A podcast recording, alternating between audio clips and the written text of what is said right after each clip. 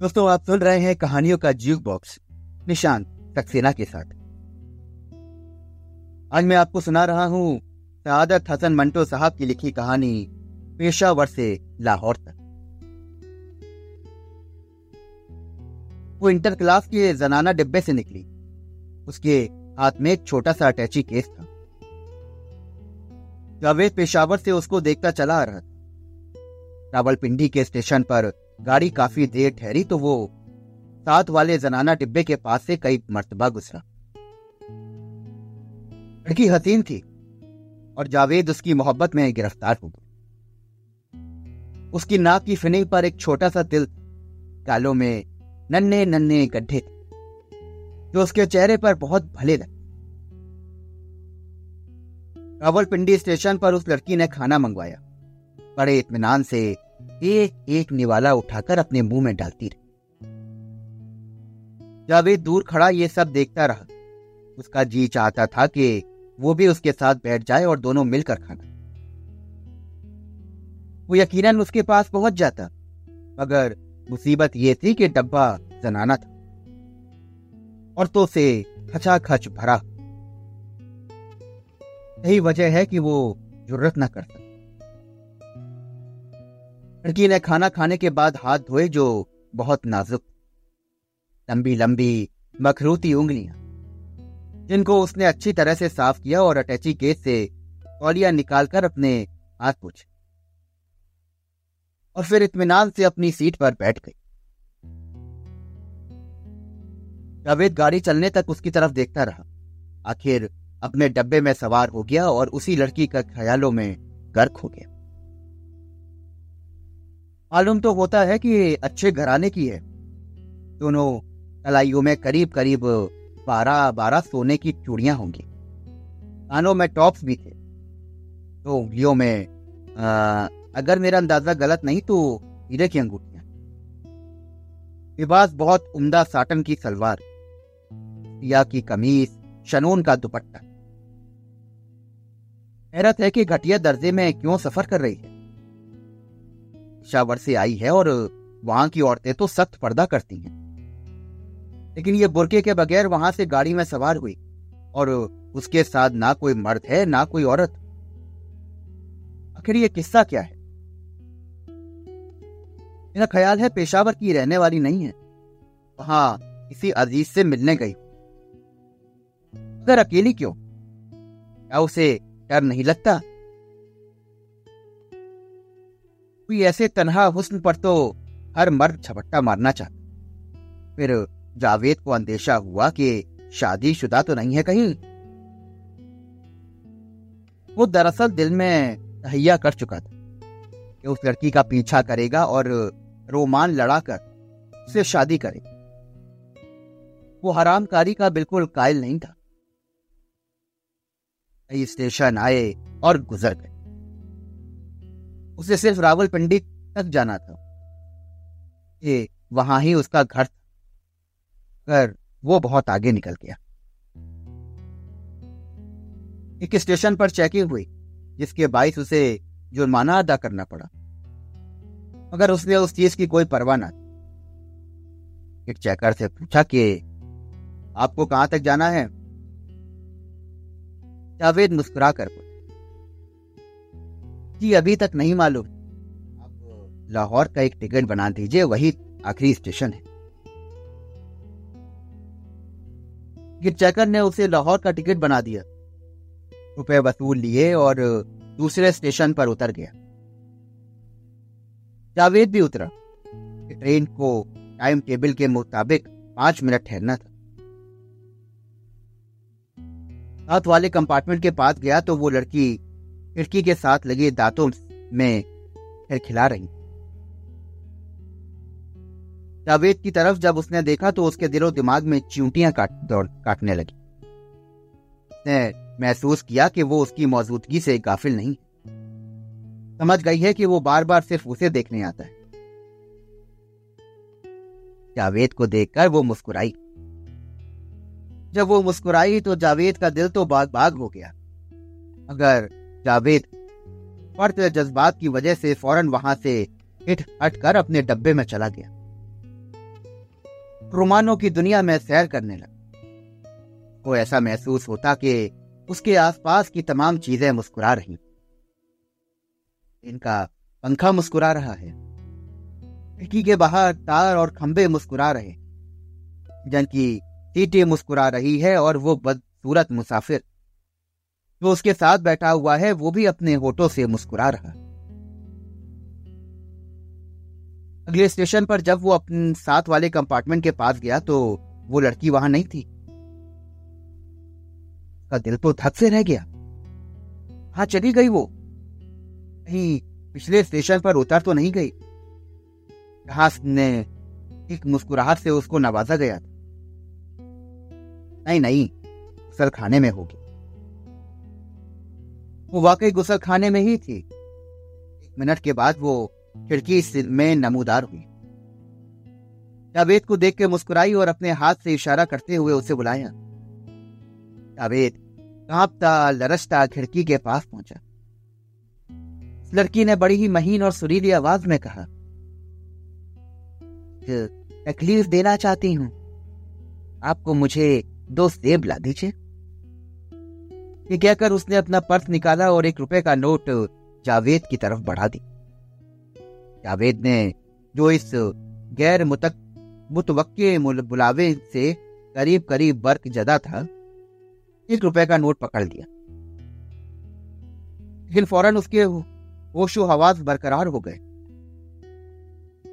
Note वापस देकर उसने लड़की से कहा, आप ये रखिए, मैं सेब ले आता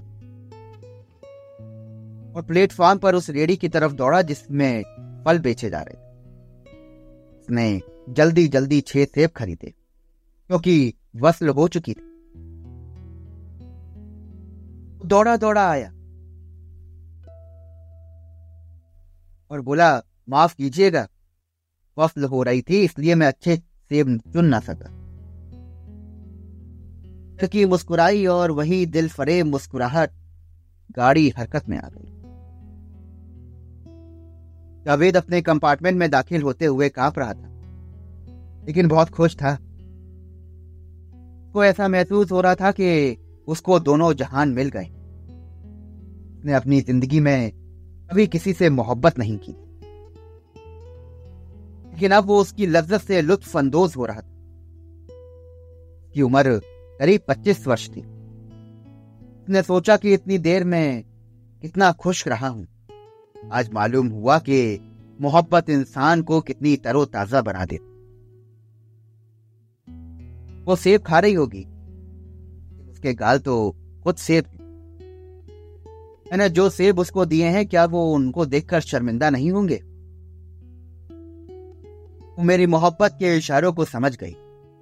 तभी तो वो मुस्कुराई और मुझे हाथ के इशारे से बुलाया और मुझसे कहा कि मैं सेब ला दूँ।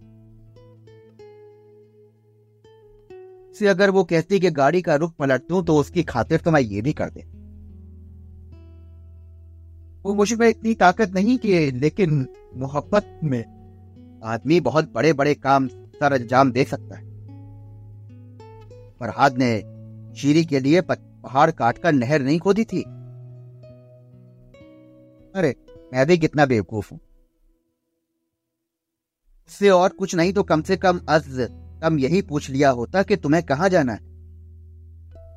ए, मैं लाहौर तक का तो टिकट बनवा चुका हूँ। हर स्टेशन पर देख लिया करूँगा। ऐसे वो अब मुझे बिन बताई जाएगी भी नहीं। शरीफ खानदान की लड़की है। मेरा जज्ब मोहब्बत ने उसे काफ़ी मुतासर कर दिया सेब खा रही है। आज के मैं उसके पास बैठा हूँ। हम दोनों एक सेब को बैक वक्त अपने दांतों से काटते का मुँह मेरे मुँह से कितना करीब मैं इसके घर का पता लूँगा। तरह और बातें कर लू, फिर रावलपिंडी पहुंचकर अम्मी से कहूँगा कि मैंने एक लड़की देख ली है और उसी से मेरी शादी कर दीजिए। ये पता है वो मेरी बात कभी नहीं टाले। और एक दो महीने के अंदर अंदर मेरी शादी हो जाएगी। अगले स्टेशन पर जावेद उसे देखने गया तो वो पानी पी रही वो जुर्रत करके आगे बढ़ा और उससे मुखातब, जी, आपको किसी और चीज़ की ज़रूरत हो तो फरमाइए। फिकी मुस्कुराई और दर्द फरेब मुस्कुराहट मुझे सिगरेट ला दीजिए। जावेद ने बड़ी हैरत से पूछा, आप सिगरेट पीती हैं? लड़की फिर मुस्कुराई जी नहीं। यहाँ एक औरत है पर्दादार उसको सिगरेट पीने की आदत। रुकिए रुकिए मैं अभी लाया। इस ब्रांड की सिगरेट पीती हैं आप? आ, मेरा ख्याल है मेरे लिए आज वोट फ्लेक लेते आई जी अभी हाजिर किए देता हूँ। ये कहकर जावेद स्टॉल की तरफ़ दौड़ा और वहाँ से उसने दो पैकेट लिए और लड़की के हवाले कर उसने शुक्रिया उस औरत की तरफ़ से अदा किया जो सिगरेट पीने की आदि थी। जावेद अब और भी खुश था कि उस लड़की से एक और मुलाकात हो गई। फिर इस बात की बड़ी उलझन थी कि वो उसका नाम नहीं जानता था। कई मर्तबा खुद को कोसा कि उसने नाम क्यों नहीं पूछा? जब इतनी बातें हो रही थी तो ये उसके मुँह से क्यों नहीं निकला कि आपका नाम क्या है? उसने इरादा किया कि अब अगले स्टेशन पर उससे ज़रूर पूछेगा अगला स्टेशन बहुत देर के बाद आया, इसलिए फासला बहुत लंबा था। जावेद को बहुत कोफ्त हो रही उसने कई मर्तबा टाइम टेबल देखा। उसका जी तो ये चाह रहा था कि वो अगले स्टेशन पर उड़कर पहुँच जाए। गाड़ी एकदम से रुक गई। मालूम हुआ कि इंजन के साथ एक भैंस टकरा गई है। वो अपने कंपार्टमेंट से उतर कर साथ वाले डिब्बे के पास पहुँचे। अगर ये क्या? लड़की अपनी सीट पर मौजूद नहीं थी? मुसाफिरों ने मरी कटी हुई भैंस को पटरी से हटाने में काफ़ी देर लगा।